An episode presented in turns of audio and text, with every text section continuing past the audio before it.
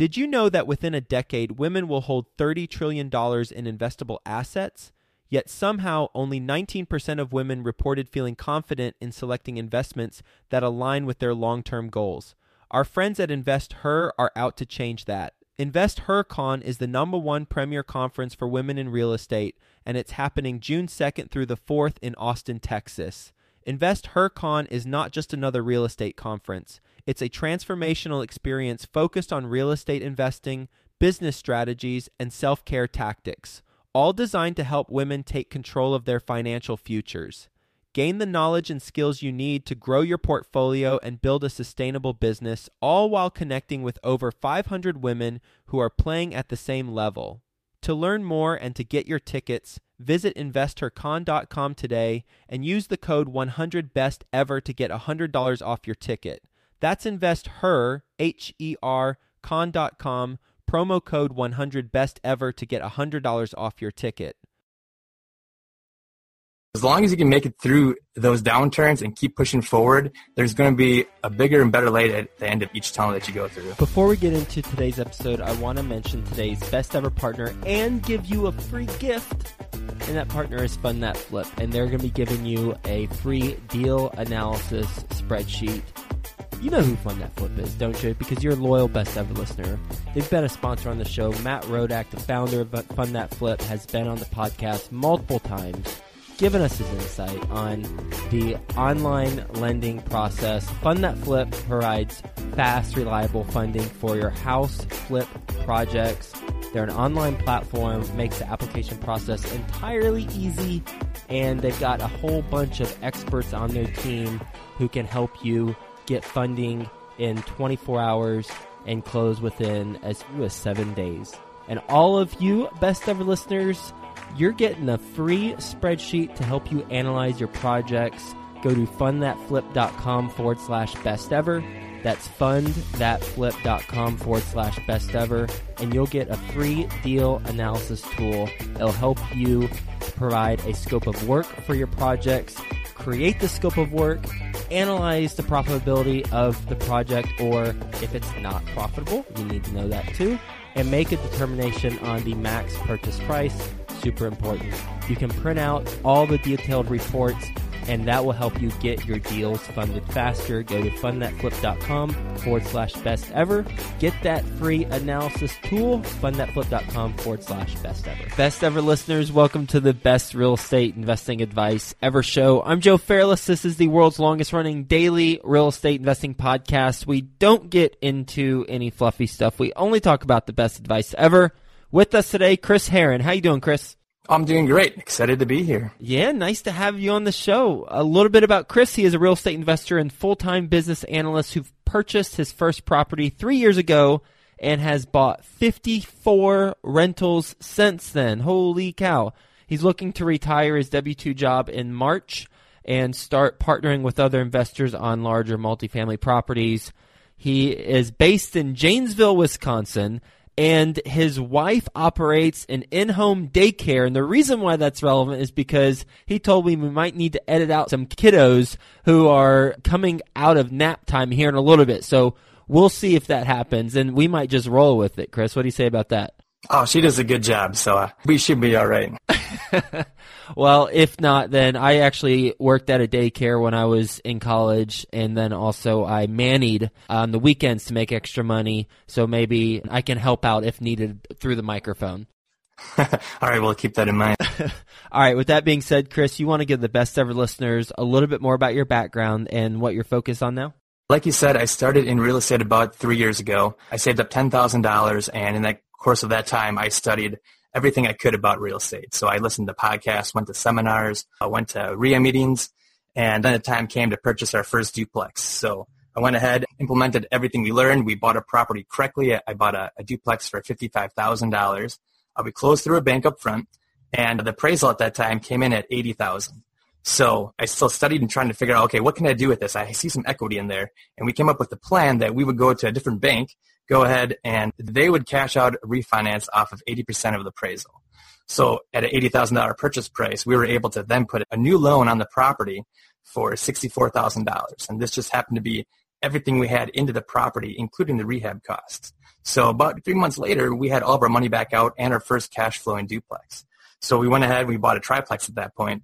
And that one, I was still in my learning phase, so it didn't turn out quite as well. It's a great cash flowing property. I picked up at 59500 and it rents out for 1500 a month but it appraised at 60000 right at the purchase price that I bought it for. So I sunk my down payment there, which was all right because I spent the next five months rehabbing all these units on my own in my spare time. Like you said, I do have a full-time day job, a 100-mile commute, and on the weekends I do play disc golf professionally. So I'm usually leaving around Friday night, getting back late Sunday night, sometimes Sunday afternoon.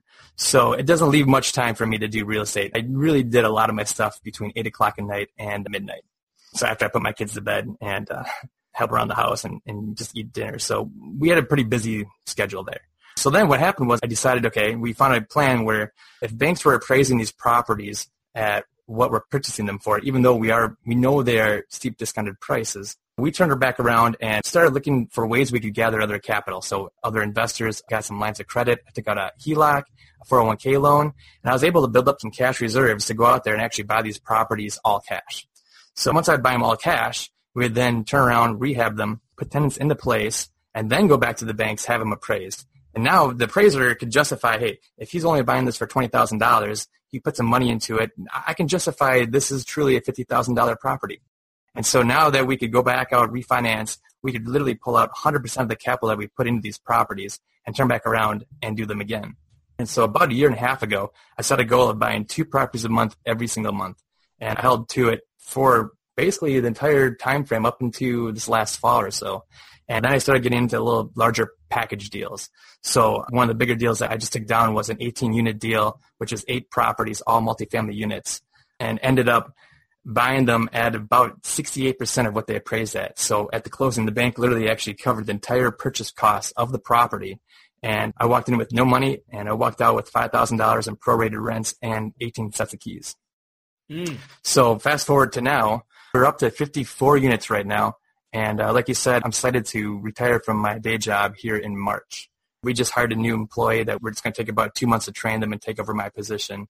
And at that point, going forward, we're actually looking to do a similar strategy where I'm going to look for apartment complexes and a force appreciation upon them and hopefully refinance our cash back out within like an 18 to 24 month time frame once you got the second deal, the triplex, you got a good cash flowing deal, but it appraised for what you bought it for, the sixty thousand. So you needed to get more creative, and then you said you went to other investors. You did a HELOC, you did 401k loan, and you got more capital, and that got you up and running again. From those three sources, which source was the largest pool of capital that you received? and how much was it? In the get-go, I first went to friends and family. So I borrowed uh, about a $20,000 loan from my parents to get my third property. That was tapped out as well. We ended up selling that property a year later and got all the money back. So it took me about three properties to really get the, the buying down correctly. And so then after that, we went to a bank. I got two unsecured lines of credit for about $15,000 at 5%.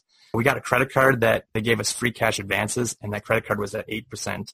And then my HELOC was $20,000, of which then about a year later we found a bank that was willing to do 90% LTV, and we got that up to 40000 So over the course of the next year, we built up about a $100,000 line of credit that we cycled through these two to three properties a month. Then I did get a $50,000 investment from another investor at the Madison REIA. Now that one went into a flip that basically sat there for about nine months, and I wasn't able to turn that money. I've only done one flip, and my bread and butter is buying cash flow and rental property. Mm-hmm.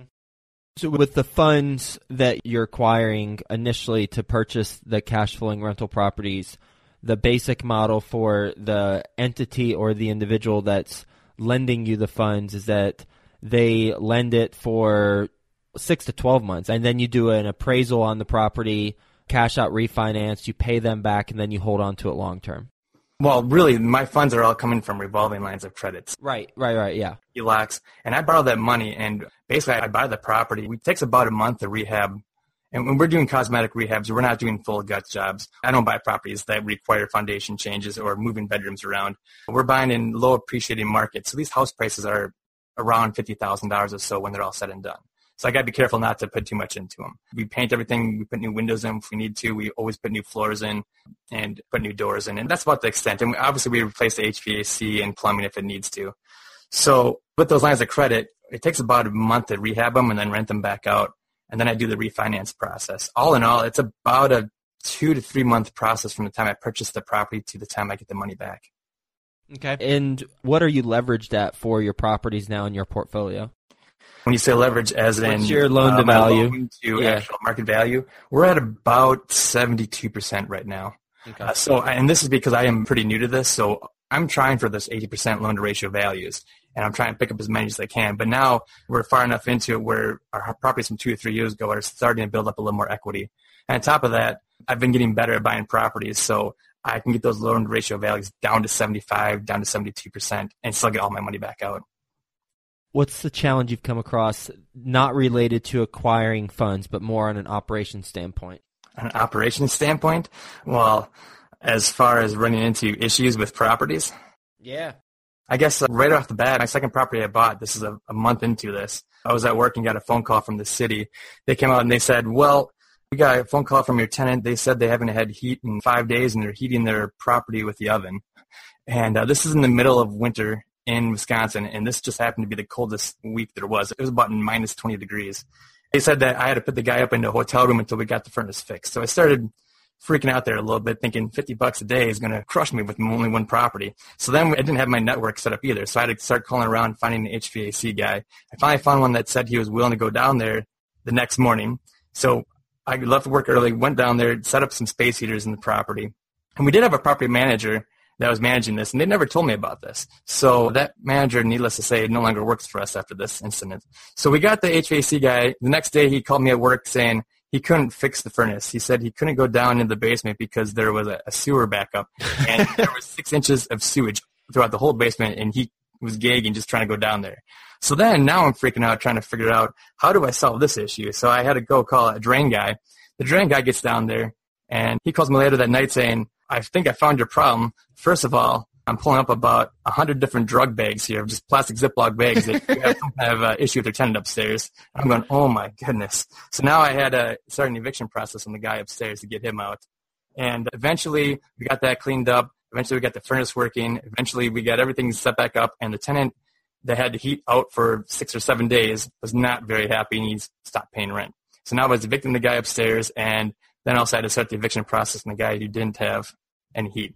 This is all within like my first month of owning a property. It was definitely tough to deal with without having the systems into place and trying to communicate from my job over lunch hours.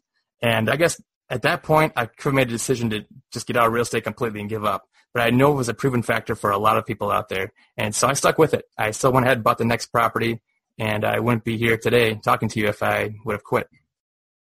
How are you finding these deals that have built-in equity in them so frequently? When I first started, I was offering a bunch of offers right off the MLS. And so I would send out quite a few offers, about 30 to 40% below what the list price was. And it was almost a numbers game. Most of them would come back saying that they were insulted by my offers. But every now and then you'd find a motivated seller that would come back and said, if you can close quickly, we're able to sell this property to you. So that started to dry up right around the end of 2015.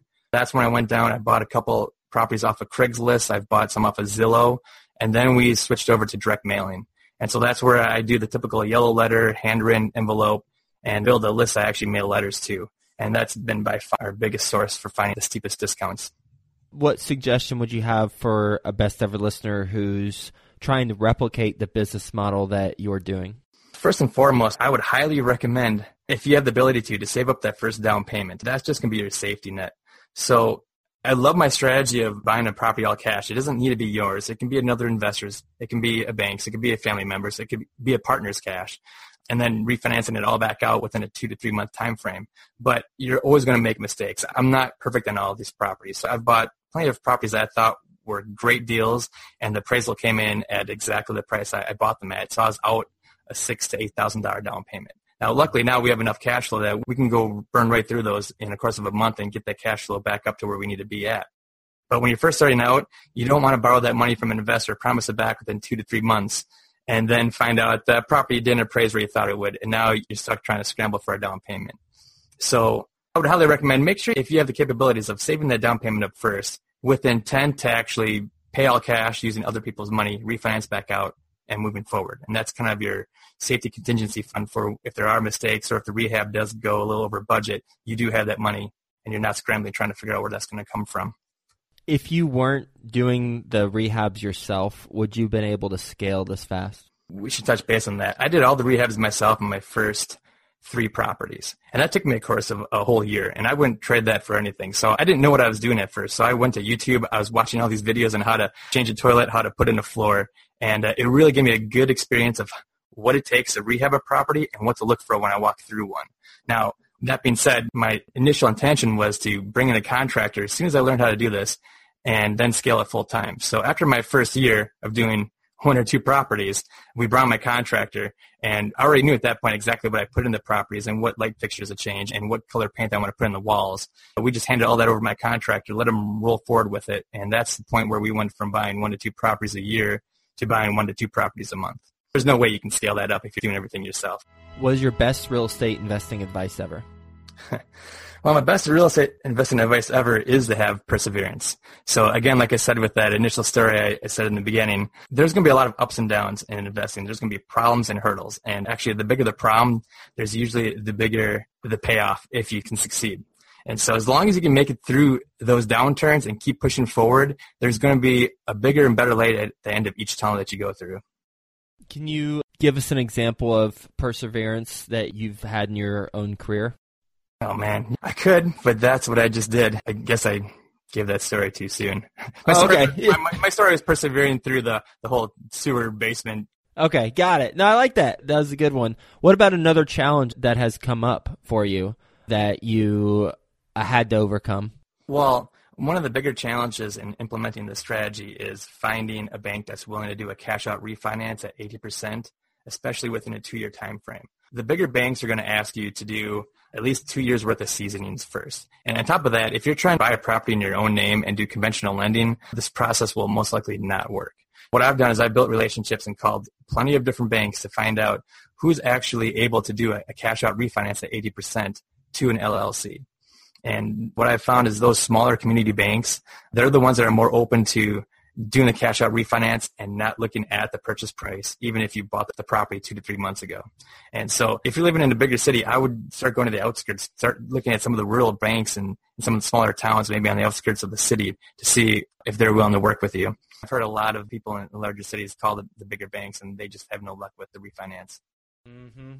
Great point. Thank you for mentioning portfolio lenders are our best friends, especially if we have a W 2 income the portfolio lenders would be community banks and credit unions because they keep the loan in their portfolio. Therefore, they have more flexibility in terms of how they can structure deals. So, yeah, thanks for mentioning that. And as far as the challenge, because that certainly would be a challenge that a lot of the best ever listeners will come up against when they implement the strategy. And after I started doing this, I did my first five, and, and, they were all very successful. Where we were able to refinance 100% of the cash back out, and the bank started catching on. They're like, "Hey, we're really financing 100% of these properties," and they cut me off. They said they're no longer going to do a cash out refinance. And at that point, that was the only bank I had, so I was actually pretty crushed at that point, and I thought all my real estate hopes and dreams came falling down. But what I did is I just turned around and started calling more and more banks. And uh, soon, before I even knew it, I had three other banks that were willing to do this process, and we're back up and running again. You ready for the best ever lightning round? sure. All right. First, a quick word from our best ever partners. Remember to get your free deal analysis tool for your flips at fundthatflip.com forward slash best ever. That's F U N D T H A T F L I P dot com forward slash best ever. It will detail your scope of work, help you analyze if the project's profitable, and make a determination on the max purchase price. Fundthatflip.com forward slash best ever. Best ever listeners, it is here. Well, it's almost here. February 24th and 25th. The conference, the best ever conference. Have you signed up yet? Oh, if you haven't, you better sign up right now. It's going to sell out. Besteverconference.com. I'm going to be there. A bunch of the guests who you've heard interviewed on the show are going to be there. Just go to besteverconference.com and look at all the speakers that you're going to hear from that will help you move your business forward in 2017. I want to meet you in person. The best ever guests who are speaking at this event want to meet you in person, and people who haven't been interviewed on this podcast who are speaking at the conference, they want to meet you in person, go to besteverconference.com. Best ever book you've read. There's a lot of good books out there, but I'm going to have to go with the E-Myth Revisited. It really taught me to not trade my time to go paint a property. My time is better spent working on negotiations, finding the deals, negotiating with the banks, finding funding, rather than painting a wall. Even though I, I love doing the rehab myself, I really got to spend my time on the business, not in the business. Best ever personal growth experience, and what'd you learn from it? That's a good question. This comes to mind because I just finished reading the Tony Robbins Unleash the Power Within.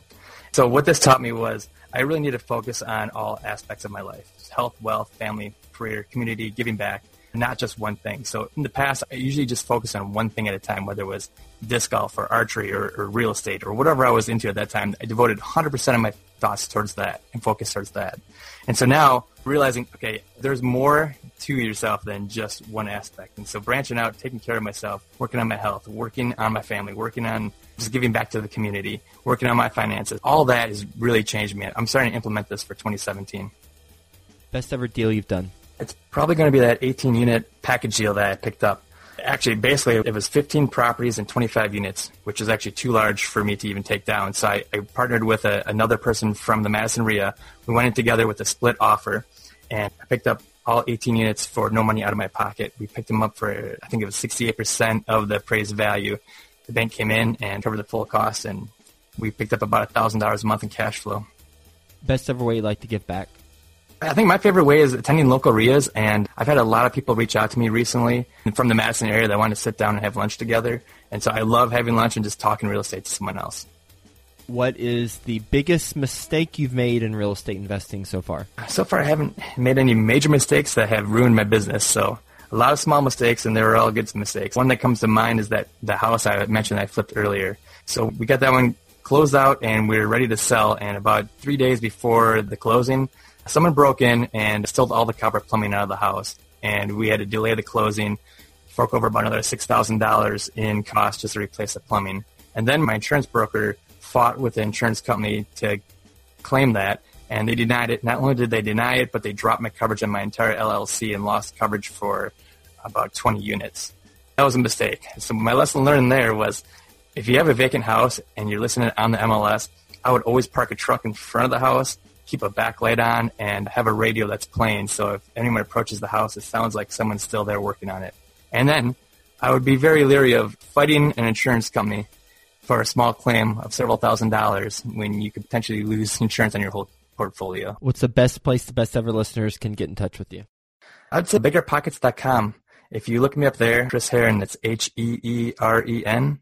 I check my messages daily, and I try getting back to every person that reaches out to me. Chris, you have given us a template for how to get to 54 rental units in a very short amount of time. In your case, three years. But really, it picked up, I believe you said a year and a half ago, right? When you made a commitment to yourself to buy two properties a month? Yeah, I bought 30 units just, uh, actually, it was 24 individual properties just in uh, 2016 alone that is some I don't even know what to call. That is some crazy activeness. That's for sure. Well, thanks for talking about the challenges that a best ever listener will come across from a financing standpoint. Build those relationships with the portfolio lenders. It's going to be challenging to find companies or, or institutions that do cash out refinances at 80% to an LLC, but they are there. So build those relationships locally and then also finding those properties. You talk about how you're finding the properties and you talked about how you're securing funding for the properties, how you recommend getting the money for your first down payment, and then continuing to roll from there. Eventually, we're going to come across properties that we don't buy quite right, and we're going to be at the appraised value. Our purchase price will be at the appraised value, or all in price will be at the appraised value. In that case, we're going to have to start over, get some money, and then keep going and take that for as long as we can. Thanks so much for being on the show. Hope you have a best ever day, and we'll talk to you soon. Yeah, thanks again. Best ever listeners, it is here. Well, it's almost here. February 24th and 25th. The conference, the best ever conference. Have you signed up yet? Oh, if you haven't, you better sign up right now. It's going to sell out. Besteverconference.com. I'm going to be there. A bunch of the guests who you've heard interviewed on the show are going to be there. Just go to besteverconference.com and look at all the speakers that you're going to hear from that will help you move your business forward in 2017. I want to meet you in person. The best ever guests who are speaking at this event want to meet you in person. And people who haven't been interviewed on this podcast who are speaking at the conference, they want to meet you in person. Go to besteverconference.com.